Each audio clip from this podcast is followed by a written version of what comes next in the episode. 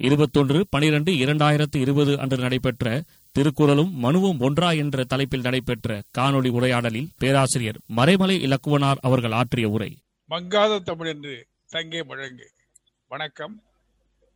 புதுமை இலக்கிய தண்டலின் தலைவர் இந்த கூட்டத்துக்கு தலைமை தாங்கி சிறப்பாக தலைமுறை ஆற்றிய அன்பு சகோதரி வழக்கறிஞர் வீரமர்தினி அவர்களே இணையவழி கூட்டங்களை ஒரு ஒருங்கிணைக்கின்ற ஒரு நல்ல ஆற்றல் பெற்று இணையவழி கூட்டங்களை நம்முடைய புதுமை இலக்கிய தென்றல் வாயிலாகவும் அண்ணாநகர் தமிழ்ச்சங்கம் வாயிலாகவும் பல பயனுள்ள பொழிவுகளை நாட்டுக்கு வழங்கி கொண்டிருக்கின்ற ஆற்றல் மிக்க அரிமா தாக்கு திவாகரன் அவர்களே தம்முடைய இனிமையான இசையால் அருமையான கவிதையால் நம் உள்ளமெல்லாம் கவர்ந்த இன்னிசை தென்றல் இன்சு இப்பாவலர் குடியாத்தம் குமணன் அவர்களே சற்று முன் அரிமா போல் முழக்கம் செய்த கவிச்சிங்கம் பகுத்தறிவு பாவலர்.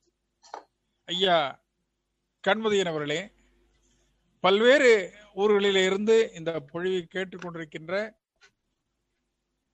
அன்பு நெஞ்சங்களே இந்த தொழில்நுட்ப ஒருங்கிணைப்பை செய்து வருகின்ற அன்புக்குரிய இளவரசர் என்று போற்றப்படுகின்ற பிரின்ஸ் என்ஆர்எஸ் அவர்களே அனைவருக்கும் வணக்கம். கண்மதியன் ஐயா அவர்கள் சொன்னார்கள் இந்த ஒன்றா என்று கேட்பதிலே நயம் இருக்கின்றது. இரண்டும் ஒன்றாது பொருந்தாது. இரண்டும் ஒன்றா என்பது வியப்புக்குரிய ஒரு வினாவாக இருக்கின்றது என்று சொன்னார் திருக்குறளும் அவர் சொன்னதை போல மணக்கு மதுரை மல்லியும் மூக்கை துளைக்கும் சாக்கடையின் ஆற்றமும் ஒன்றா என்று கேட்பதை போல தெள்ள தெளிவாக இரண்டும் ஒன்றில்லை என அறுதியிட்டு சொல்வதற்குரிய வினாவாகத்தான் அது திகழ்கிறது.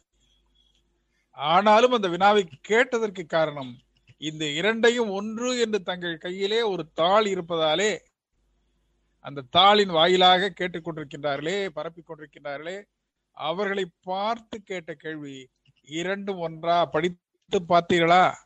திருக்குறளை முழுமையாக படித்து பார்த்தீர்களா? மனுதர்ம சாஸ்திரத்தை முழுமையாக படித்து பார்த்தீர்களா? படித்து பார்த்து விட்டு சொல்லுங்கள் இரண்டும் ஒன்றா? என்று அவர்களை பார்த்து அறைகோல் விடுக்கும் வினா இந்த பொழிவினுடைய தலைப்பு. என்றால் உண்மையாக படித்தவர்கள் மனச்சான்று உடையவர்கள் யாரோ இரண்டையும் ஒன்றாக சொல்ல மாட்டார்கள். இரண்டும் ஒன்றுதான். மனுநூலிலும் சில பிழைகள் இருக்கின்றன திருக்குறளிலும் சில பிழைகள் இருக்கின்றன.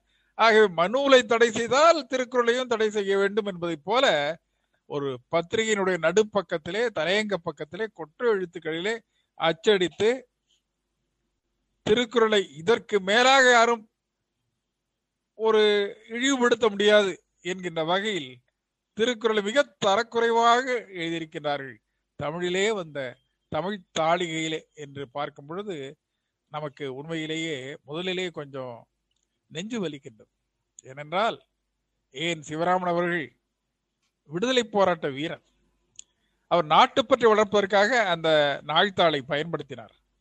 அதற்கு பிறகு பல அறிஞர்கள் ஐராவத மகாதேவன் வரை பல்வேறு துறை அறிஞர்கள் அந்த பல துறைகள் சார்ந்த செய்திகளை தமிழிலே சொல்வதற்கு இந்த தாளிகையை பயன்படுத்த வேண்டும் என்று பல்துறை செய்திகளை தமிழிலே சொல்வதற்கு இந்த தாளை பயன்படுத்தினார்கள். போட்டித் தேர்வுகள் எழுதுவரெல்லாம் பயன் கொள்ளுகின்ற வகையில அவர்கள் அந்த நாள்தாளை மாற்றினார்கள். அதற்கு பிறகு நாம் நினைவுகூர்ந்தாக வேண்டும். ராம திரு சம்பந்தன் என்று ஒரு தமிழ்ச்சான்றோர் தமிழறிஞர்களை தமிழ் புலவர்களை தமிழ் பாவலர்களை மக்கள் மன்றத்தில் எடுத்து செல்வது தினமணி வேலை என்பதை போல அவர் எந்த அளவுக்கு செய்தார் இயக்கம் சார்பில் நடந்தது அந்த முடியரசனார் மறைவுற்ற உடனேயே இருந்தால் எப்படி போடுவார்களோ அது ஒரு மிகப்பெரிய செய்தியாக போட்டு தலையங்க பக்கத்திலே பல்வேறு அறிஞரிடமிருந்து புகழ்வன புகழ்வனத்தை அந்த புகழ்வணக்கத்தை தினமணி ராமத்தின் சம்பந்தன் அவர்கள் செய்தார்கள். போய்விட்டாரே. என்று வருகின்ற வகையில் அவர் முடியரசனாருக்கு அவ்வாறு புகழ் வணக்கம் செலுத்தினார். அந்த தாழ் அந்த நாழ்த்தாள் இன்றைக்கு திருக்குறளை தரம் தாழ்ந்து சொல்லுகிறது பொழுதுதான் நமக்கு வேதனையாக இருக்கின்றது. உண்மையாக படித்தவர்கள் அப்படி சொல்ல மாட்டார்கள். அவர்களாக பாவனை செய்து கொண்டு ஏதோ படிக்காததை போல பாவனை செய்து கொண்டு அவர்கள் சொல்லுகிறார்கள் என்பதை பார்க்கும் பொழுது நமக்கு வேதனை மட்டுமல்ல சீற்றமும் மிக கடுமையாக எழுகின்றது. ஐயா அவர்கள் கண்மதியின் அவர்கள் சொன்னார்கள் பிறப்புக்கும் எல்லா உயிருக்கும் என்று சொன்ன திருக்குறள் எங்கே? பிராமணன் முதல் வர்ணத்தான் ஆனதாலும் பிரம்மனின் முகமாகிய உயர்ந்த இடத்திலே பிறந்ததினாலும் எல்லா வருடத்தருடைய பொருள்களையும் தானம் வாங்க தலைவனாகிறான் என்று சொல்லுகின்ற மனு தர்மம் எங்கே? என்று கேட்டார். நீதி என்று வரும்பொழுது அனைவருக்கும் ஒரு நீதி சமநீதி வழங்குவதா உலக இயற்கை?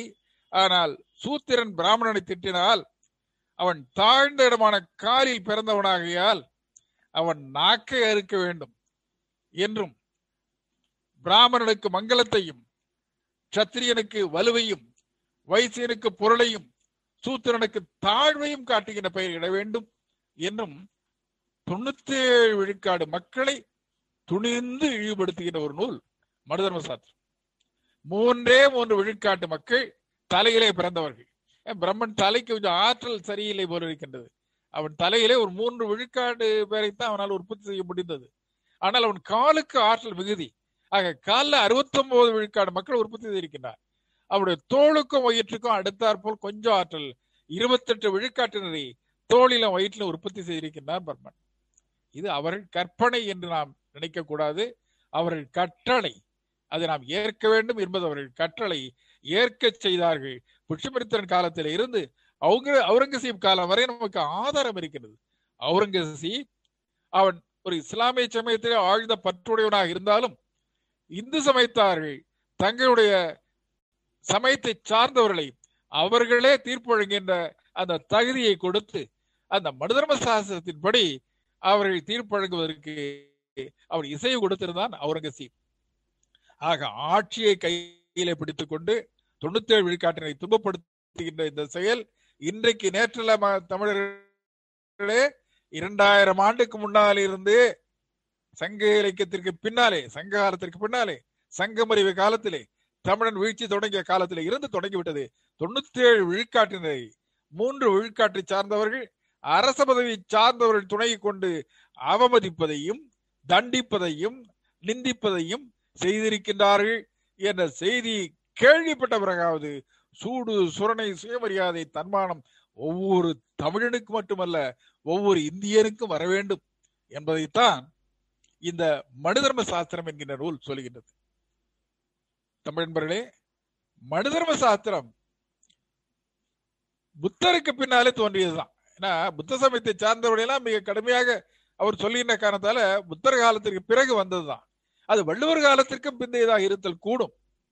வள்ளுவருடைய சில உமைகளை வள்ளுவருடைய சில தொடர்களை வள்ளுவருடைய சில நெறிமுறைகளை மனு எடுத்து பின்பற்றி இருக்கின்றார் மனுதர்ம சாஸ்திரத்திலே மணற்சோற்றிலே அரிசி தேடுவதை போல சலித்து சலித்து சலித்து சலித்து ஏதாவது நல்லது இருக்கின்றதா என்று பார்த்தீர்களானால் அந்த நல்லது குரலிலே இருந்து எடுத்து கையாண்டுள்ளார் என்பதை காணும் பொழுதுதான் இவர் எவ்வளவு திட்டமிட்டு மனு ஏதோ முற்பற்ற நூலை போலவும் திருக்குறள் பிற்பற்ற போலவும் அவர்கள் தவறான செய்தியை பரப்பி வருகின்றார்கள் என்பது நமக்கு மிக நன்றாக தெரியும். அது மட்டுமல்ல மனுதர்ம சாஸ்திரம் என்பது தர்மம் என்றால் என்ன? இந்த தர்மம் என்ற சொல் அது குழப்பிய குழப்பு வேறு எந்த சொல்லும் குழப்பவில்லை. தமிழ்நாட்டில் இந்த பண்பாட்டு ஊடுருவல் என்று சொல்கின்றமே பண்பாட்டு பரிமாற்றம் பண்பாட்டு மாற்றம் என்னெல்லாம் வரும் பொழுது சொற்களும் அதே போல மாறிவிடுகின்றன. ஒரு சின்ன எடுத்துக்காட்டு சொல்லுகின்றேன். முருகன் சிவனுடைய பிள்ளை என்று கருதுகின்றோம். சேய் என்பார்கள். பழையோ குழவி கொற்றவினுடைய குழந்தை என்பார்கள். ஆக முருகனை குழந்தையாக கருதுவது தமிழ் மரபு. அதனாலே முருகனை சொல்லும் பொழுது பல இடங்களிலே உரையாசிரியர்கள் பிள்ளையார் என்ற சொல்லை பயன்படுத்துவார்கள். நீங்கள் திருமுருகாற்றுப்படை உரையை கூட பார்த்தால் திருமுருகாற்றுடைய உரைகளிலே பழைய உரைகளிலே பிள்ளையார் பிள்ளை முருகன். ஆறு விகுதி ஒரு உயர்வு பன்மைக்காக ஆக பிள்ளையார் என்று முருகனை வழங்கி இருக்கின்றார். ஆனால் என்ன வேடிக்கை என்றால் வாதாபியிலிருந்து விநாயகர் வந்ததற்கு பிறகு அந்த பிள்ளையார் என்ற சொல்லாட்சி விநாயகரை குறிப்பதற்கு பயன்படுத்தப்பட்டு பிள்ளையார் என்றாலே விநாயகர் தான் என்கின்ற வகையிலே நிலைப்படுத்தப்பட்டு விட்டது. ஆக பழைய உரைகளை படிப்பவர்கள் திருமுருகாற்றுப்படை படை உரைகளை படிப்பவர்கள் திருமுருகாற்றுப்படையிலே முருகனை பிள்ளையார் என்று சொல்வதை பார்க்கும் பொழுது அவருக்கு முதல்ல கொஞ்சம் குழப்பமாகத்தான் இருக்கும். இவர் இந்த சொற்களை பார்ப்பான் என்று ஒரு சொல். பார்ப்பான் என்றால் ஏடுகளை பார்ப்பவன் நாழிகை பார்ப்பவன். நாழிகை பார்த்து அரசனுக்கு தலைவர்களுக்கு எடுத்து சொல்பவன். ஏடுகளை பார்ப்பது என்றால் என்ன? அந்த காலத்திலே பிறப்பையும் இறப்பையும் பதிவு செய்து வைத்திருந்தார்கள். பிறப்பு இறப்பு பதிவேடு என்பது ஏதோ இன்றைய நாகரிகத்தாலே இன்றைக்கு தோற்றம் பெற்ற ஒன்று அல்ல. நம்முடைய இந்திய திருநாட்டை பொறுத்தவரை அது தமிழ் மரபு தமிழருடைய பழக்கம். பிறப்பையும் இறப்பையும் பதிவு செய்து வைத்திருந்தார்கள். அதே போல சொத்துக்களை பதிவு செய்து வைத்திருந்தார்கள். இந்த பதிவு செய்து வைத்திருந்தார்கள் என்கிற அந்த செய்திக்கு நாம் தடுத்தாட்கொண்ட புராணத்தை காட்டலாம். அந்த பதிவு செய்வது கூட அந்த ஓலையிலே மூல ஓலை படி ஓலை இன்றைக்கு ஜெராக்ஸ் என்று சொல்கின்றோமே அந்த ஒளி நகல். அது ஒளி நகலாக இல்லாமல் படியெடுத்ததாக ஒரு மூல ஓலைக்கு படி ஓலை வைத்திருந்தார்கள். ஆக பிறப்பு இறப்பு ஆகியவற்றை பதிவு செய்து ஒவ்வொரு சிற்றூரிலும் ஒவ்வொரு ஊரிலும் அந்த குடும்பங்களின் வரலாற்றை தொகுத்து வைத்திருந்தார்கள். அப்படி தொகுத்து வைப்பதை நாம் இன்றைக்கு ஆங்கிலத்தில் வால்யூம் என்கின்றோம். ஓத்து என்று அந்த காலத்திலே பெயர். இந்த ஏடுகளை பார்ப்பவர்களிடம் சென்று ஒருவனுக்கு செய்தி தெரிய வேண்டும் என்று கருதினால் ஐயா என்னுடைய தாத்தாவுக்கு தாத்தா பெயர் என்ன என்று கேட்கலாம். தாத்தாவுக்கு தாத்தா பெயரை அவன் பார்த்து சொல்லுவான். நீ உன்னுடைய அப்பா பெயர் இலக்குமணன் அவருடைய அப்பா பெயர் சிங்காரவேலன் அவருடைய அப்பா பெயர் முத்துவேலன் அவருடைய அப்பா பெயர் அம்பலவாணன் என்று அந்த ஏட்டை ஆதாரமாக கொண்டு அவன் சொல்லுவான். ஒருவேளை சில சமயங்களிலே நம்முடைய தாத்தாவுக்கு தாத்தா பெயர் ஏதோ நம்முடைய சூழ்நிலை வயத்தாலே மறந்து போய்விட்டது. நாம் இன்றைக்கு நினைவு கொள்ளவில்லை. என்றால் கூட பரவாயில்லை. அப்புறமாக இந்த பார்ப்பான் அதற்குரிய ஓத்தை தேடி எடுத்து நீ இதுதான் உன்னுடைய தாத்தாவுக்கு தாத்தா பெயர் என்று சொல்லுவான். அதை பற்றி பரவாயில்லை. ஆனால் ஒழுக்கம் தவறிவிட்டால் உன்னுடைய பிறப்பு பாழ்பட்டு விடும். மரப்பினும் ஓத்து குழலாகும் உன்னுடைய முன்னோரை உன்னுடைய முன்னோருக்கு முன்னோரை ஒருவேளை நீ சூழ்நிலை வைத்தாலே போருக்கு செல்கின்றார்கள் பலவிதமான வடநாட்டுக்கு செல்கின்றார்கள் கடல் கடந்து செல்கின்றார்கள் அந்த சூழலே மறந்து போய்விட்டால் கூட அதை பின்னாலே அதற்குரிய ஓத்து அதற்குரிய ஏட்டு தொகுதி எடுத்து நினைவுபடுத்திக் கொள்ளலாம். மறப்பினும் ஓத்து குழலாகும். நம் முன்னோருடைய அந்த பெயரோ முன்னோருடைய அந்த வழிவரவோ மறந்து போனாலும் பரவாயில்லை. அது பிறகு தேடி எடுத்துக் கொள்ளலாம். ஆனால் ஒழுக்கம் குன்றிவிட்டால் உன்னுடைய வழி வழி தலைமுறை அனைத்துமே பாழாய் போய்விடும். நீ யாருக்கு மகனாய் பிறந்தால் என்ன? யாருக்கு பேரனாய் பிறந்தால் என்ன? யாருக்கு கொள்ளு பேரனாக பிறந்தால் என்ன? யாருக்கு பூட்டனாக பிறந்தால் என்ன? அவ்வளவு பாழாய் போய்விடும் என்று சொல்லுகின்ற அந்த குரல் தான் மரப்பினும் ஓத்து குடலாகும் பார்ப்பான் பிறப்பு ஒழுக்கம் கொன்ற கெடும் என்ற அந்த குரல். அந்த பார்ப்பான் என்ற சொல்லுக்கு பின்னாலே ஒரு பொருள் வந்துவிட்ட காரணத்தால் இது ஒரு சாதியை குறிப்பிடுகிற சொல்லாக பல பேர் கருத தொடங்கி விட்டார்கள் இப்படி பல சொற்கள் பல பண்பாட்டு பழக்க வழக்கங்கள் இவற்றை எல்லாம் நம்ம அந்த பண்பாட்டு ஊடுருவலுக்கு பிறகு இந்த பெயர் மாற்றம் நம்முடைய பெயரை எடுத்துக்கொண்டு அப்படியே சொகுசாக அவர்கள் அந்த பெயருக்குள்ளே நுழைந்து கொண்டார் அந்தனர் என்ற சொல்லை எடுத்து அதற்குள்ளே நுழைந்து கொள்கின்றார்கள். அப்படியே நுழைந்து கொண்ட காரணத்தாலே நமக்கு எது அசல் எது நகல் என்று தெரியாமல் போன காரணத்தாலே நமக்கே கூட ஐயம் வந்து விடுகின்றது. ஓ சங்க காலத்திலே அவள்லாம் இருந்தார்களோ? என்று நமக்கே கூட அறுவகைப்பட்ட பார்ப்பன பக்கம் ஒரு தொல்காப்பியர் சொல்லிவிட்டாரு. ஓ தொல்காப்பியர் காலத்திலே இருந்தாரோ? என்று ஐயம் நமக்கு ஏற்படுகின்றது. ஆக இதை பற்றிய தனியாக சொல்லலாம். இதை பற்றிய அந்த பண்பாட்டு ஊடுருவலும் அந்த பண்பாட்டு ஊடுருவலின் காரணமாக நமக்கு ஏற்பட்ட குழப்பங்களை பற்றி கூட சொல்லலாம். அந்த வகையில் தான் வள்ளுவருடைய அந்த குரலுக்கு பொருள் கொள்ளும் பொழுது தெள்ள தெளிவாக என்ன சொல்லி இருக்கின்றார் என்பதை தெரிந்து கொள்வதற்கு வேறு யாரையும் துணை நாட வேண்டாம். என்னுடைய தந்தையார் சொல்வார்கள் வள்ளுவருக்கு வள்ளுவர் தான் உரையாசிரியர். இல்வாழ்வான் என்பான் இயல்புடைய மூவருக்கும் நல்லாற்றின் நின்ற துணை என்றால் இயல்புடைய மூவர் யாரு? ஒரு குடும்ப வாழ்க்கை என்றால் எந்த மூன்று விதமா இயல்புடையவர்கள்? பெற்றோர் இருந்தால் தான் நான் வர முடியும். பெற்றோர். அதற்கு பிறகு என்னுடைய வாழ்க்கை துணை. அதற்கு பிறகு என்னுடைய மக்கள் பேர். இந்த மூன்று பேர் தான் இல்வாழ்க்கைனா யார் நினைவுக்கு வரணும்? மூன்று பேர் தான். ஆக இல்வாழ்வான் என்பான் இயல்புடைய மூவருக்கும் நல்லாற்றின் என்ற துணை. அவன் பெற்றோருக்கு துணையாக இருக்க வேண்டும்.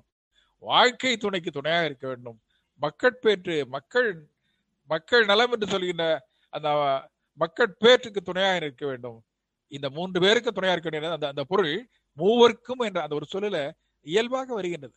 ஆனால் இயல்பாக வருகின்ற பொருளை தேடாமல் இது பிரம்மச்சரியம் கிரகஸ்தம் வானப்பிரசம் சந்நியாசம்.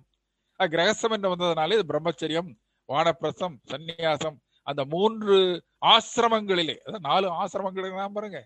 நம்ம கிரகஸ்தம்ங்கிற ஆசிரமம் இருக்கிறதுனால அந்த மூன்று ஆசிரமங்களிலே இருப்பவர்களுக்கு நாம் துணையாக இருக்க வேண்டும் என்று ஒரு பொருள் சொல்கின்றார்கள்.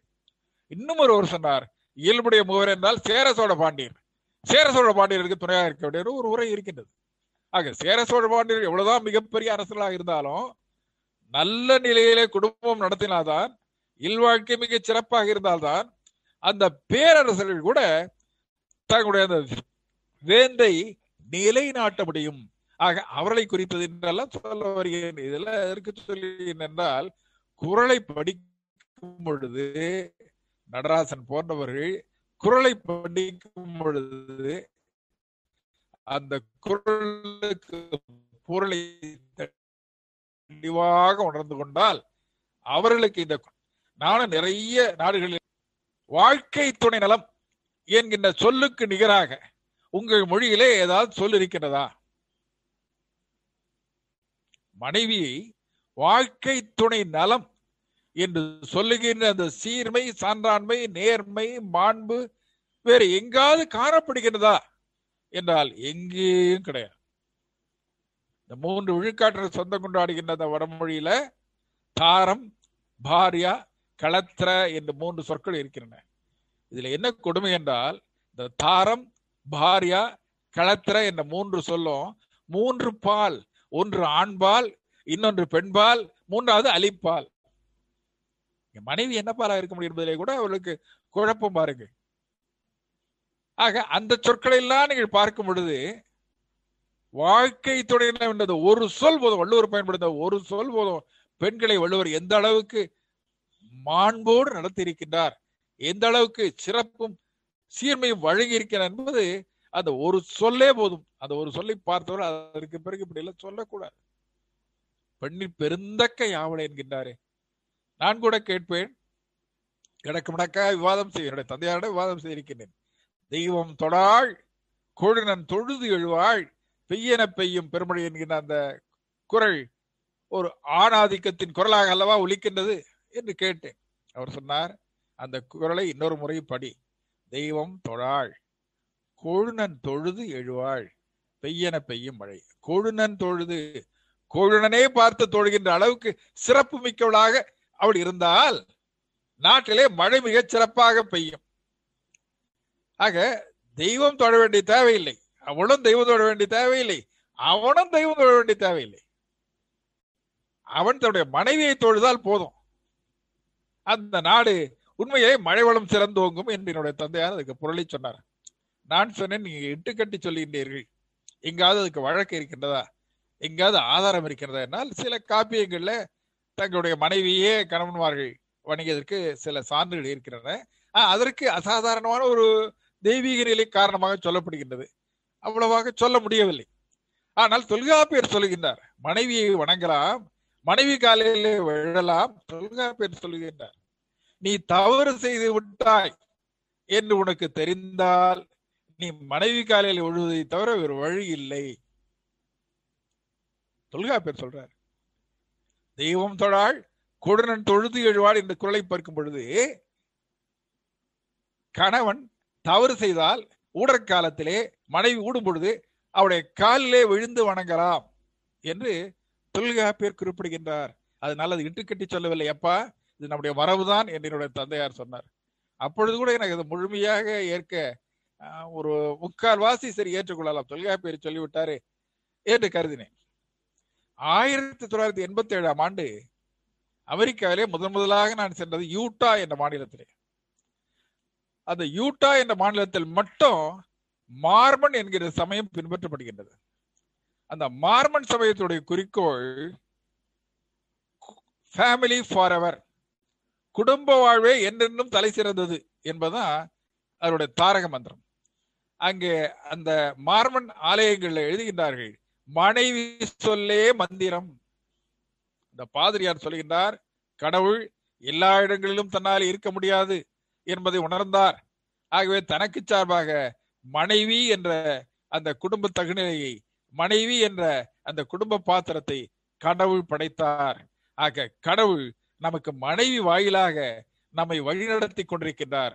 ஆக யார் மனைவி சொல்லி கேட்கிறார்களோ யார் மனைவியோடு ஒத்து சேர்ந்து குடும்ப வாழ்க்கை மிகச் சிறப்பாக நடத்துகின்றார்களோ அங்கே தெய்வம் இருக்கின்றது பாதிரியார் சொல்ல அந்த ஆங்கிலத்துல பேச நான் காதாலை கேட்டேன். அதன் விளைவாக இந்த யூட்டா மாநிலத்துல மனமுறிவு என்பதே கிடையாது. மற்ற நாட்டில எல்லாம் ஒரு குழந்தை சில சமயம் குழந்தைய கூட இல்லாமல் இருக்கலாம் மற்ற மாகாணத்துல. ஆனா அமெரிக்கால யூட்டாவில் மட்டும் ஐந்து குழந்தை ஆறு குழந்தை ஏழு குழந்தை. மிகப்பெரிய குடும்பம். ஆக இந்த மனைவி சொல்லே மந்திரம் என்று நமக்கு தெரிந்து நாம் சான்று காட்டலாம். செல்லுங்கள் யூட்டா மாநிலத்திற்கு அங்கே பாருங்கள் குடும்ப வாழ்க்கை என்று சொல்லலாம். ஆக இது பொய்யாக சொல்லவில்லை. தெய்வம் என்னும் பொழுது கூட கணவன் தொழுது கணவன் வியப்பாலை வழிபட்டு கணவன் வியப்பாலை வணங்கி கணவன் இதை போல பெருமையுடைய மனைவியை நான் பெற்றதற்கு நான் என்ன பேரு செய்தேன் என்று வணங்குகின்ற நிலையிலே அந்த குடும்பம் அமைமையானால் நாட்டிலே மழை மிகச் சிறப்பாக பொழியும் இயற்கை வளம் செழிக்கும் என்று வள்ளுவர் சொன்னார் என்று கொள்ளலாம்.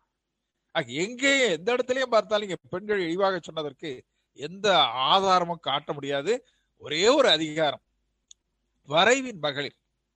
இந்த வரைவின் மகளிர் என்கின்ற அதிகாரத்தை நாங்கள் கூட கேட்டோம் எங்களை ஆசிரியர்கள். அவை திருசாம்பிள்ளை அவர்கள் எங்களுடைய ஆசான். நாங்கள் கூட கேட்டோம் என்ன இப்படி ஒரு அதிகாரம் இருக்கிறது என்றால் இந்த அதிகாரம் அன்றைக்கு காலத்தாலே தேவைப்பட்டது. ஏனென்றால் போர்க்களத்திலே ஆண் துணை இழந்தவர்கள் போர்க்களத்திலே குடும்ப தலைவனை இழந்தவர்கள் இவ்வாறு புறத்தொழுக்கத்தில் ஈடுபடுகின்ற வழக்கம் அக்காலத்தில் இருந்தது. அதற்கு ஒரு அறிஞர் எழுதியிருந்தார் prostitution was an institution that got be remove from the constitution of the ancient Sangam age என்று ஆங்கிலத்திலே இருந்தார். ஆக சங்க காலத்திலே இந்த போர்க்களத்திலே குடும்ப தலைவர் எழுத காரணத்தால் இப்படி ஒரு பழக்கம் இருந்தது. ஆனால் அது தொலைய வேண்டும் என்பதைத்தான் வள்ளுவர் கருதினார். அங்கே கூட அவர் பெண்களை அவர் இழிவுபடுத்தவில்லை பெண்களை கொச்சப்படுத்தவில்லை அவர்களை புண்படுத்தவில்லை. வரைவின் மகளிர் நாடு எவன் செல்லுகின்றானோ அவனைத்தான் கடிந்து இது கூடாது என்று அவனுக்குத்தான் சொன்னார். அது சொன்ன பொழுது கூட ஒரு உளவியல் நிலையிலே அவன் மீண்டும் நினைக்கக்கூடாது என்கின்ற வகையில தான் அது ஏதில் உணம் தழியற்று என்ற ஓமை கூட அவன் அந்த செயலை நினைக்கவே கூடாது என்கின்ற வகையில வள்ளுவர் கூறியிருக்கிறாரே தவிர இவர் எங்கேயும் வள்ளுவர் பெண்ணை குறைவாக பேசினார். பெண்ணை கொடுமைப்படுத்துகிற ஆணாதிக்கவாதியாக திகழ்ந்தார் என்பதை எந்த இடத்திலும் சொல்ல முடியாது. மாறாக பெண்களை உயர்வுபடுத்தி இருக்கின்ற நிலைகளை தான் இடங்களை தான் அங்கே நாம் சிறப்பாக பார்க்க முடியும். இந்த பெண் வழி சேரல் என்பதை பற்றி நம்முடைய ஐயா கவிச்சிங்கம் அவர்கள் மிக சிறப்பாக சொன்னார்கள். பெண் வழி சேரல் என்பது இல்லறத்திலே இல்லறவியலிலே சொல்லப்படவில்லை. ஏன் இல்லறவியல் பொருட்பால அரசியல சொல்ல ஏன் அங்க சொல்லப்படவில்லை? இல்லறத்துல அந்த கருத்தை அவர் கொண்டிருக்கவில்லை. அரசியல்ல இந்த பெண் வழி சேரலால எவ்வளவோ நாடுகள் சரிந்திருக்கின்றன. பெண்களை ப்ரொஃபியூமோ கீரர் என்று கூகுள் தேடுபொருளை பார்த்து போ நீங்க போட்டு பாருங்கள். ப்ரொஃபியூமோ கீலர் அஃபேர் என்று போட்டால் ஒரு காலகட்டத்திலே ஒரு பெண்ணாலே அந்த சூரியனே அசமிக்காத சாம்ராஜ்யம் என்று சொந்தம் கொண்டாடுகின்றார்களே அந்த பிரிட்டன் எந்த அளவுக்கு கதிகலங்கி போனது என்பதை பார்க்க முடியும். நம்முடைய மேற்கு திசையிலே கூட நம்முடைய அண்டை மாநிலமாகிய கேரளத்திலே ஒரு தங்கப்பெண் அந்த தங்கத்தின் தகத தகத்தாகத்தோடு அந்த தங்கப்பெண் அரசை கொஞ்சம் அசைத்து பார்த்ததை கூட நீங்கள் பார்க்கின்றீர்கள். இது போன்ற பெண்களைத்தான் பெண் வழி சேரலே இது போன்ற பெண்கள் அரசியலிலே ஊடுருவி விடுவார்கள். அரசை சரித்து விடுவார்கள். அரசனுக்கு தொல்லை விளைவித்து விடுவார்கள். நாடு நலிவடைந்து விடும் என்பது எச்சரிக்கத்தான் பொருட்பாடுகளை அவர் பெண் வழிச்சேரலை சொன்னாரே தவிர இக்காலத்துக்கும் பொருந்தும். முக்காலத்திற்கும் எந்நாட்டுக்கும் பொருந்தும்.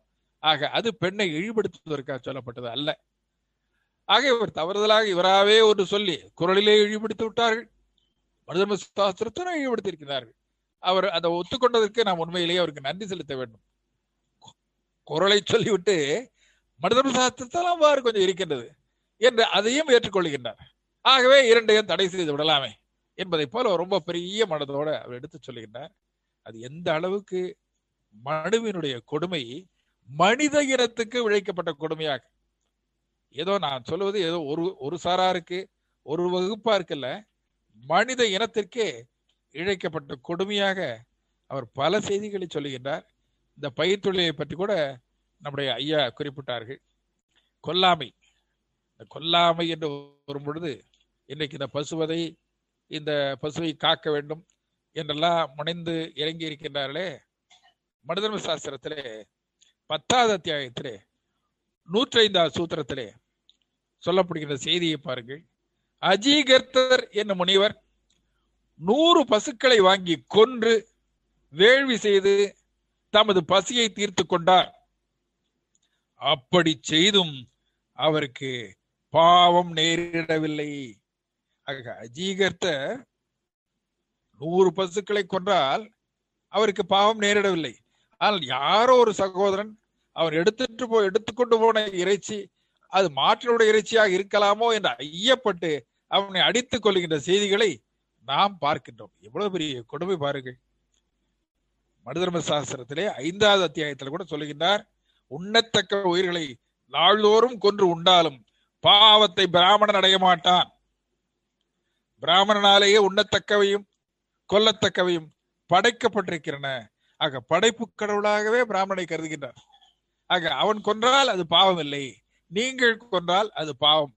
என்பதை போல எழுதி வைத்ததை ஒரு நீதி நூல் என்று எவ்வாறு அவர்கள் குறிப்பிடுகின்றார்கள் என்று தெரியவில்லை. வள்ளுவர் மிக அழகாக சொன்னார் பொய்யாமை பொய்யாமையாற்றின் அறம்பிற செய்யாமை செய்யாமை நன்று. பொய்யாமை என்கின்ற ஒரு அறத்தை நாம் பின்பற்றினாலே போதும் வேறு எந்த அறத்தையும் பின்பற்ற வேண்டிய தேவையில்லை என்று மிக அழகாக தெள்ள தெளிவாக சொல்லுகின்றார். மனிதர்ம சாஸ்திரத்திலே எட்டாவது அத்தியாயத்திலே நூற்றி பன்னிரெண்டாவது சூத்திரத்திலே மனு குறிப்பிடுகின்றார்.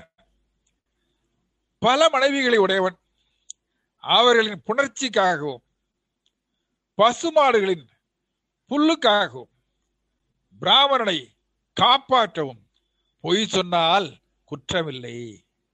ஆக வள்ளுவர் சொல்றதற்கும் இதற்கு எவ்வளவு வேறுபாடு பாருங்க.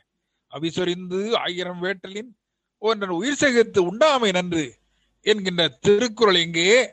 ஒரு பிராமணன் தன்னை புலால் உண்ண வேண்டும் என்று பிறர் கேட்டுக்கொள்ளும் போதும் விதிப்படி சிரார்த்தத்திலே வரிக்கப்பட்ட போதும் கொல்லப்பட்ட விலங்குகளின் இறைச்சியை உண்ணலாம் என்று சலுகை வழங்குகின்ற மனுதர்ம சாஸ்திரம் எங்கே சொல்லுகின்றார். ஒரு குற்றம் என்றால் அரசன் என்ன செய்ய வேண்டும்? ஓர்ந்து கண்ணோடாது அவன் யார் மாட்டும் தேர்ந்து செய்வதுதான் முறை. எப்ப தேர்ந்து செய்யணும்? இறை உணர்ந்து. இறை புரிந்து. இறை இறைங்கிற சொல்லு இது இந்த முதல்ல இது சொல்லி விடணும். இந்த இறைங்கிற சொல்லு திருக்குள்ள வர்றதுனால அந்த இறை கடவுளை குறிப்பதாக பலர் கருதுகின்றார்.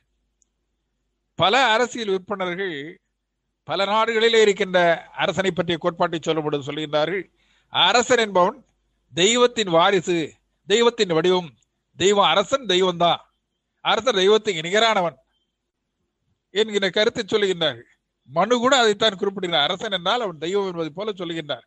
ஆனால் குரலை பொறுத்தவரை அவ்வாறு தெய்வமாக கருதவில்லை. அரசனை எஞ்ஞான்றோம் தெய்வமாக வள்ளுவர் போற்றவில்லை. என்ன சொல்கின்றார்?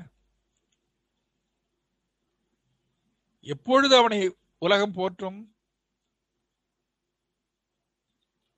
அவன் மக்களுக்கு நல்ல வகையிலே முறைமை திரம்பாமல் அவன் நீதி வழங்கினால் அப்பொழுது அவனை தெய்வமாக கருதலாம்.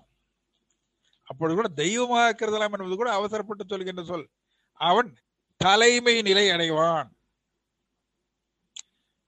இறை என்கின்ற சொல் தலைவன் என்கின்ற பொருள் தான் பயன்படுகின்றது என்று பல அறிஞர்கள் டாக்டர் நடராஜன் அவர்கள் டாக்டர் சோ சுப்பிரமணியன் அவர்கள் வள்ளுவர் கண்ட அரசியல் மனு என்கின்ற அந்த ஆய்விலே அவர் சொல்கின்றார் இறை என்பது தலைவன் என்கிற பொருள் தான் இங்கே நாம் பொருள் கொடுக்கின்ற வகையிலே இருக்கின்றது என்று அந்த பிழிவை கருதி அந்த குரலின் பிழிவை கருதி அதற்கு அந்த பொருளை சொல்லுகின்றார் ஏனென்றால் அவன் இறைவன் என்றாலே அரசன் என்றாலே தெய்வம்தான் என்று வள்ளுவர் கருதி இருப்பாரே ஆனால் அரசன் என்றாலே தெய்வம் என்று கருதி இருந்தால் வையத்துள் வாழ்வாங்கு வாழ்பவர் வானோரையும் தெய்வத்துள் வைக்கப்படும் என்றதற்காக வள்ளுவர் சொல்ல வேண்டும்.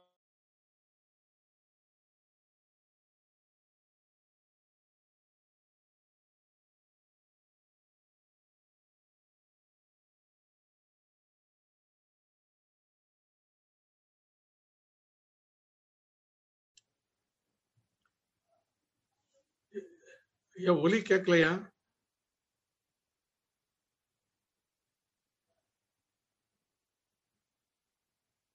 ஐயா, ஐயா உங்க இதுல கொஞ்சம் சிக்கல் இருக்கு போல தெரியுது. கொஞ்சம் பாருங்க. அந்த பாக்குறேங்க பாக்குறேன் பாக்குறேன் ஒரு நிமிடம்.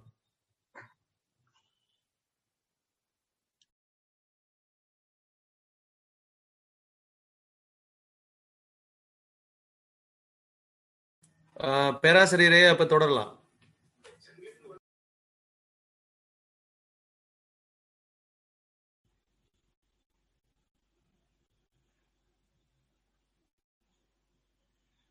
ஹலோ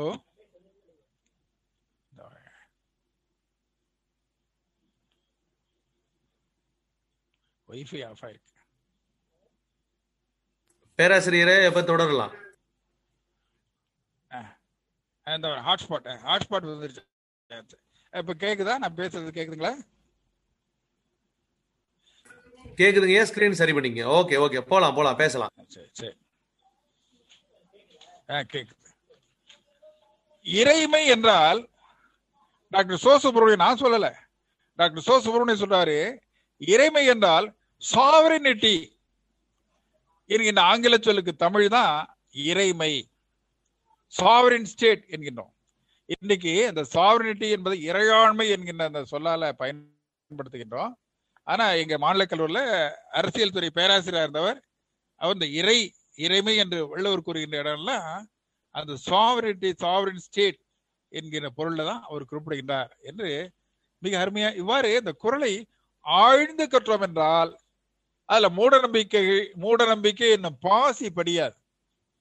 ஆக குரலை மேலோட்டமாக ஏதோ புராணத்தை படிப்பதை போல கதையை படிப்பதை போல படித்தால் ஓ குரலிலே கூட இந்த அழுக்கெல்லாம் இருக்கின்றதோ குரல்ல கூட இந்த பழமைவாதம் இருக்கின்றதோ வள்ளுவர் கூட இப்படி நினைத்தாரோ என்கின்ற எண்ணம் ஏற்படும். ஆனால் வள்ளுவர் எப்பொருள் யார் யார் வாய் கேட்பினும் அப்பொருள் மெய்ப்பொருள் காண்பது அறிவு என்று துலாக்கோல் போல நின்று எல்லா செய்திகளும் மிகச்சிறப்பாக அங்கீகரிக்கின்றார்.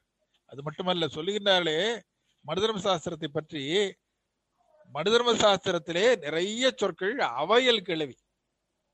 இந்த அவையல் கிளவி என்கிற தமிழ் சொல்ல வந்து அன்பார்லிமெண்டரி வேர்ட் என்கிற ஆங்கில சொல்லுக்கு அவை அல் கிளவி. ஆக அந்த அவையல் கிளவியுடைய அந்த சூத்திரங்களை எல்லாம் உண்மையிலே எனக்கு சொல்லுவதற்கு கூச்சமாக இருக்கின்றது. அவற்றை சொல்லக்கூட நான் விரும்பவில்லை. ஆனால் வள்ளுவருடைய குரலே எங்காவது ஒரு இடத்துல வள்ளுவர் அப்படி ஒரு சொல்லை பயன்படுத்தினார் என்று சொல்ல முடியுமா? கடுமையாக சொல்லி இருப்பார். எப்படி கடுமையாக சொல்வார்? செவியில் சுவை உணராது. வாயுணர்வின் மாக்கை அவையினும் வாழினும் என். தலையின் இழிந்த மயிரணையர் மாந்தன் நிலையின் இழிந்த கடை. அப்படி ஒரு நாலு இடங்களை சொல்லலாம். அந்த இடத்துல எப்படி சொல்றாரு? கடுமையாக சொல்லுகின்றார். அந்த கடுமையாக சொல்வதோடு எவ்வாறு அமைந்திருக்கின்றது? குணமென்னும் குன்றேறி நின்றார் வெகுளி கணமேயும் காத்தலரிது என்கின்ற அந்த வள்ளுவருடைய குரலுக்கே இது இலக்கியமாக வள்ளுவருடைய குரல் தெரியுது மற்றபடி எந்த இடத்துலயும் வெற்றொன்று விரித்தல் குரல்ல கிடையவே கிடையாது. ஒரு எழுத்து கூட அதுல வந்து வீணாகவில்லை. ஒரு எழுத்து கூட ஆழ்ந்த பொருள் உடையது. ஒரு எடுத்துக்காட்டு சொல்லுகின்றேன். தலைவன் தலைவியை காண்கின்றான். தலைவியோட அந்த அழகை வியந்து உரைக்கின்றான். அணங்குகொல் ஆய்மையில் கொல்லோ கரங்குழை மாதடை மாலுமென் நெஞ்சு என்கின்றான். அணங்குகொள் அணங்கு என்றால் தேவலோகத்து பெண்ணோ பேரழகு வாய்ந்த பெண்ணோ மயக்கின்ற அழகு வாய்ந்த பெண்ணோ என்று பல்வேறு பொருளை சொல்லலாம். ஆய்மையில் கொல்லோ என்கின்றார். இடத்துல என்ன? ஆய்ங்கிற சொல்ல போடுறார். அது என்னது? ஆய்மயில் ரொம்ப காலமா எனக்கு பொருள் விளங்கல. ஏன் ஆய்மையில் என்று சொல்லி போட வேண்டும்? தமிழ்ல இப்பொழுது தொலைக்காட்சி அலைவரிசையில் தமிழ்ல டிஸ்கவரி சேனல் என்று தமிழிலேயே போடுகின்றார். விலங்குகளுடைய வாழ்க்கை முறை பறவைகளின் வாழ்க்கை முறை போன்றவற்றை எல்லாம் அவர் ஆவணப்படமாக வாய்ப்பு கிடைக்கும் பொழுதோ ஓய்வு கிடைக்கும் பொழுதோ அதை பார்ப்பது நம்முடைய அறிவை விரிவு செய்யும். அதுல மயிலினுடைய வாழ்க்கை முறையை அவர்கள் வந்து விளக்கின்ற ஒரு ஆவணப்படத்தை அவர்கள் திரையிட்டார் இந்த மயில்களை பொறுத்தவரை ஆண் மயில்கள் கூட்டம் கூட்டமாக தொகுதி தொகுதியாக அவை வாழும். லாக் என்றதற்கு ஆங்கிலத்தில் பெயர். மயில்களின் தொகுதி. ஒரு பதிமூன்று பதினாலு மைல்கள் வரைக்கும் ஒரே இடத்துல சேர்ந்திருக்கும். எந்த மயில்கள்? ஆண் மயில்கள். பெண் மயில் என்ன செய்யுமா? அந்த தொகுதியில அந்த மயிலின் தொகுதியில அந்த பதிமூன்று மைல்கள்ல எது தனக்கு ஏற்ற இணை என்று தேர்ந்தெடுக்குமா அப்படி தேர்ந்தெடுப்பதற்கு எவ்வாறு என்னென்ன அழகுகளை என்னென்ன அடிப்படை தகுதிகளை அது கொள்கிறது என்றால் அந்த ஆண்மையில் தோகை விரித்து ஆடும் பொழுது அதனுடைய தோகை எந்த மயிலின் தொகை மிக விரிவாக இருக்கின்றது? விரிவாகவும் மனப்பாகவும் விரைவாகவும் தோகைகளை இயக்கக்கூடிய ஆற்றல் எந்த மயிலுக்கு இருக்கின்றது என்பதை பார்க்கின்றதாம். அதே போல பறப்பது கூட குறுகிய தூரம் தான் பறக்கும். ஆனால் அப்படி பறந்தால் கூட அப்படி பறக்கும் பொழுது எப்படி ஒரு வலிமையும் விரைவும் மிக்க அந்த பறக்கின்ற தன்மை அந்த மயிலுக்கு இருக்கின்றது என்பதை பார்க்கின்றதாம்.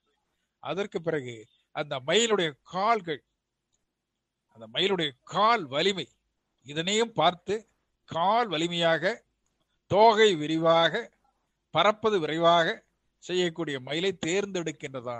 அவ்வாறு தேர்வதற்கு ஒரு மயிலை அல்ல இரண்டு மயிலை அல்ல மூன்று ஆண் மயிலை அல்ல பதிமூன்று பதினான்கு ஆண்மைகளை சோதித்து பார்த்துதான் அது தேர்ந்தெடுக்கின்றது என்று அந்த டிஸ்கவரி சேனல்ல அந்த பெண்மையில் எவ்வாறு தன்னுடைய துணையை தேர்ந்தெடுக்கின்றது என்கிற செய்தியை சொன்ன பொழுதுதான் ஆய் மயில் இந்த ஆயின்னு ஒரே ஓரெழுத்து அதுல ஒரு ஒற்று வருது அவ்வளவுதான். ஒரு சிறிய சொல் ஆய் என்று வள்ளுவர் போட்ட அந்த அந்த சொல்லுக்கு பாருங்க இவ்வளவு விரிவான பொருளை பன்னெடுங்காலம் பிறகுதான் எனக்கு நானே அறிய வந்தேன். அந்த அளவுக்கு அரிதோறு அறியாமை கண்டற்றால் குரலுடைய பொருள் நமக்கு விளங்குவதில்லை. சொல்றாரு என்னென்ப ஏன் எழுத்தென்ப இவ்விரண்டும் கண்ணென்ப வாழும் உயிருக்கு. எண்ணு எழுத்து.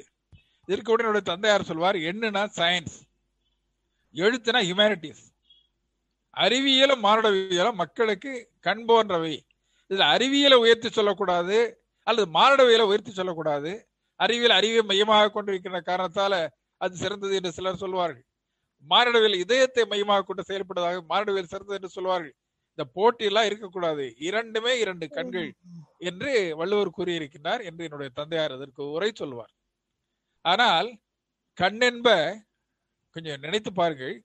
வாழும் உயிருக்கு. அதான் நான் கேட்டேன். எனக்கு எண்ணெய் எழுத்துக்கும் உயிருக்கும் என்னங்க சம்பந்தம்? உயிர்னா மனிதனை குறிக்கிறதா ஒரே ஆசிரியர் சொல்லிட்டு போயிடுறாங்க. இல்ல. உயிர்னு வள்ளுவர் சொன்னா உயிர் தான் எல்லா உயிருக்கும் என்ன எழுத்தும் கண்மாறின்னு வள்ளுவர் சொல்லியிருக்காரு. அது எப்படி வள்ளுவர் சொல்லலாம்? என்பதா என்னுடைய கேள்வி. இதே போல இன்னொரு டிஸ்கவரி சேனல் நீங்க பார்த்திருக்க கூட நீர் நாய் நினைக்கிறேன். நீர்ல வாழ்ற விலங்கு. ஒரு நீர் நாய் தன்னுடைய குட்டிகள் எங்கோ ஆழமாக சென்று விட்ட பிறகு அந்த குட்டிகளை காப்பாற்றுவதற்காக தன்னுடைய வாயினாலே கவ்வி கவ்வி கொண்டு வந்து கரையிலே சேர்க்கின்றது. அந்த விளக்கப்படத்துல அது ஒரு குட்டியை கொண்டு வந்து கரையில் சேர்க்குது. திரும்ப போகுது இன்னொரு குட்டியை கொண்டு வந்து கரையில் சேர்க்கின்றது. இன்னொரு குட்டியை கொண்டு வந்து கரையில் இன்னொரு நான்கு குட்டிகள்.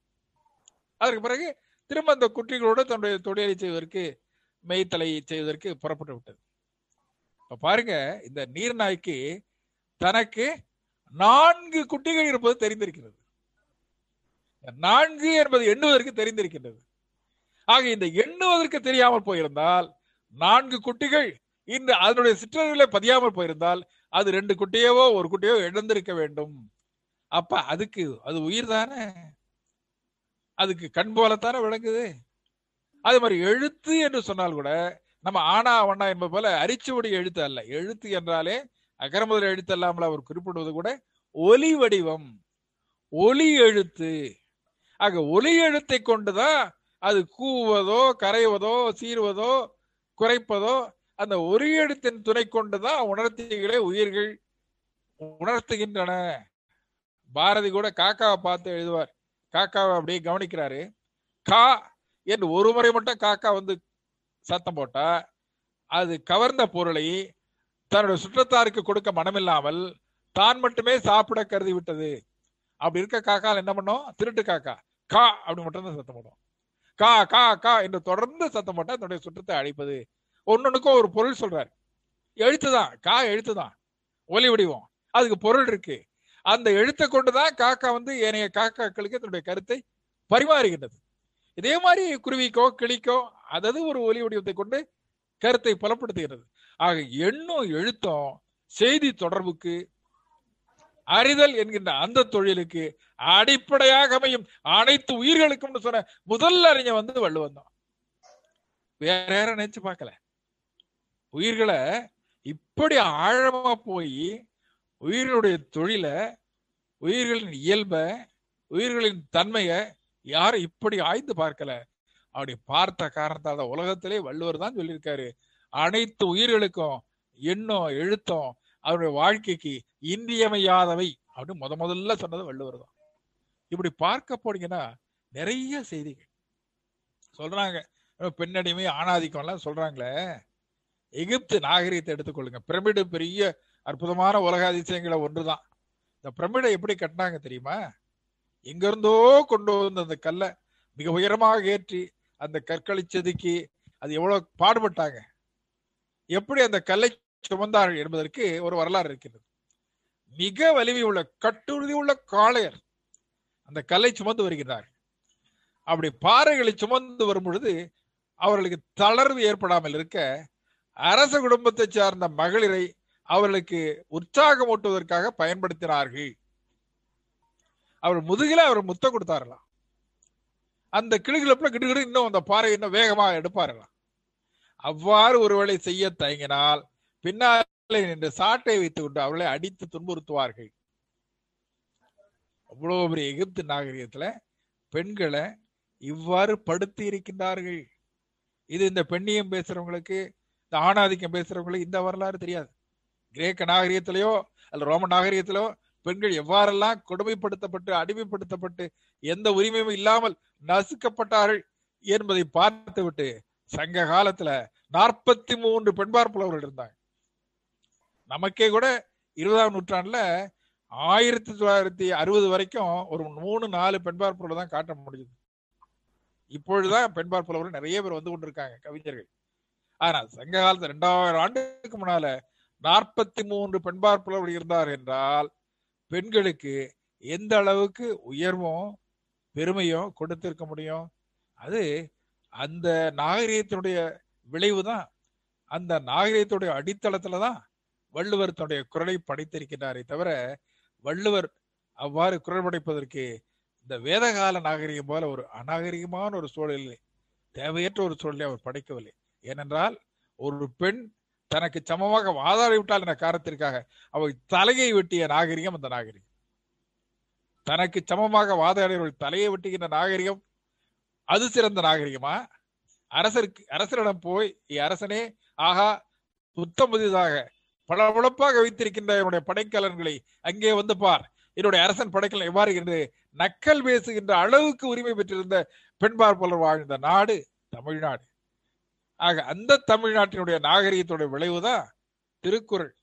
அதை புரிந்து கொள்ளாமல் எந்த பின்புலத்திலே இருந்து அந்த நூல் வந்தது என்பதையும் புரிந்து கொள்ளாமல் குரலை பழிப்பதும் மனுவை போற்றுவதும் எவ்வாறு முறையாகும்? குரலை எடுத்துக்கொள்ளுங்க மனுவை எடுத்துக்கொள்ளுங்க குரலை யார் வேண்டுமானாலும் படிக்கலாம். உலகத்திலே அதிகமாக மொழிபெயர்க்கப்பட்ட நூல்ல திருக்குறள் ஒன்று. யார் வேண்டுமானாலும் படிக்கலாம். ஆனா மனுதர்ம சாஸ்திரத்துல அத்தியாயம் ஒன்று நூத்தி மூணாவது சூத்திரம் சொல்லுது பிராமணர் இந்த மனுவை படிக்கலாம் மற்ற வருணத்தாருக்கு ஓதுவிக்க கூடாது. அதோட நிக்கல. அடுத்தாப்புல தொண்ணூத்தி அதுக்கு முன்னால தொண்ணூத்தி ஒன்பதாவது சூத்திரத்தை சொல்றாங்க சூத்திரன் பக்கத்தில் இருக்கும்போது வேதம் ஓதக்கூடாது. அதற்கு பிறகு சொல்கிறார்கள் வேதத்தை கேட்கிற சூத்திரனது காதுகளில் ஈயத்தையும் மெழுகையும் உருக்கிவிட வேண்டும். வேதத்தை சொல்லுகிற சூத்திரனது நாக்கை அறுத்தறிய வேண்டும். பொருளை உணர்ந்து வைத்திருக்கின்ற நெஞ்சை பிளக்க வேண்டும்.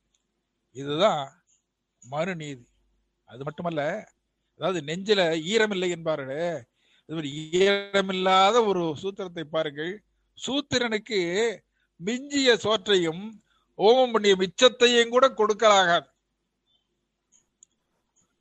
பாருங்க. மிச்சத்தை கூட கொடுக்க கூடாது அந்த எச்சில் கையால காக்கா ஓட்ட மாட்டான் பாருங்களே அதுதான் போல இருக்கின்றது இவ்வாறு சொல்ல சொல்ல வேதனை தான் அதாவது மனித இனத்திற்கு எதிராக எழுதப்பட்ட ஒரு நூல். மனு நீதி என்ற பெயரை தவிர அது மனித அநீதி. மனித இனத்திற்கு நேர் எதிராக ஒரு மூன்று விழுக்காட்டை சார்ந்தவர்கள் ஆதிக்கம் செலுத்த வேண்டும் என்பதற்காக எழுதப்பட்ட நூல் என்பதனால்தான் அந்த இந்திய சிந்தனையின் வளர்ச்சி என்கின்ற ஆங்கில நூல்ல ஆல்பர்ட் சர்ச்சர் சொல்றாரு it advocates Manusmriti advocates government of the Brahmin by the Brahmin for the Brahmin பிராமணனால் பிராமணர்களுக்காக பிராமணர்களே ஆளுகின்ற ஆட்சி முறையை எடுத்து சொல்கின்ற நூல் தான் மனுதர்ம சாஸ்திரம் என்று ஆல்பர்ட் ஸ்பேச்சர் அமைதிக்காகவும் மருத்துவத்துக்காகவும் இரண்டு முறை நோபல் பரிசு பெற்ற ஆல்பர்ட் ஸ்பேச்சர் வாழும் இயேசுநாதர். இந்த ஐரோப்பாவிலே பல கோடி பேராலே போற்றப்பட்ட ஆல்பர்ட் சைட்சர் சொல்கின்றார் என்றால் மனித இனத்திற்கு நேர் எதிராக மனித இனத்தை குழி தோண்டி புதைக்கின்ற வகையிலே எழுதப்பட்ட ஒரு நூலை வைத்துக்கொண்டு சற்று கூட கூச்சம் இல்லாமல் அதை குரலுக்கு நிகராகவும் சொல்லுகின்றார்கள் குரலை தடை செய்ய வேண்டும் என்று சொல்கிறார்கள் என்றால் எந்த வகையிலே நீதி என்பதை நீங்கள் உணர வேண்டும். நிறைய செய்திகளை சொல்லலாம். நிறைய குறிப்புகளை வைத்திருக்கின்றேன். ஆனால் கேட்பவர்களுக்கு இருக்கின்ற பல்வேறு அலுவல்களும் இதனை பின்னொரு காலத்திலே ஒரு நூலாக விரித்து எழுதலாம் என்கின்ற எண்ணமோ இந்த ஒரு சில செய்திகளை சொன்னாலே போதுமானது என்று நான் அமைதி அடைவதற்கு காரணமாக இருக்கின்றது. பெருமக்களே மனித இனத்திற்கு எதிராக மூன்று விழுக்காட்டை சார்ந்தவர்கள் அறமல்லாத முறையிலே ஆதிக்கம் பெறுவதற்காக எழுதப்பட்ட நூல் இன்றைக்கு தேவையா? அல்லது உலகத்திலே மனிதன் மட்டுமல்ல எல்லா உயிர்களும் தழைத்தோங்குகின்ற வகையிலே. மனித நேயம் அல்ல குரல் சொல்லுவது உயிர் நேயம். அனைத்து உயிர்களும் அனைத்து உயிர்களும் எல்லா விதமான உரிமைகளையும் பெற்று அமைதியாக சிறப்பாக வாழ்கின்ற உயிர்நேய வாழ்க்கை முறை வழிகாட்டுகின்ற குரல் வேண்டுமா என்பதை சிந்தித்து பாருங்கள். ஆக இப்படியெல்லாம் பேசுகின்றார் என்றால் அது எந்த வகையில பொருத்தம் என்று சிந்தித்து பாருங்கள். இந்த சிந்தித்து பாருங்கள் இந்த கேட்பதற்காக வாய்ப்பு கொடுத்த அம்மா நம்முடைய சகோதரி வீரமூர்த்தினி அவர்களுக்கும் கூட்டத்தை ஒருங்கிணைத்த பிரின்ஸ் என்ஆர்எஸ் அவர்களுக்கும் தாக்கு திவாகரன் அவர்களுக்கும் கவிச்சிங்கம் அவர்களுக்கும் இங்கு அமைவாக தங்களுடைய முகம் காட்டாமல் அமர்ந்திருக்கின்ற பல்வேறு பெருமக்களுக்கும் என்னுடைய வணக்கத்தையும் நன்றியும்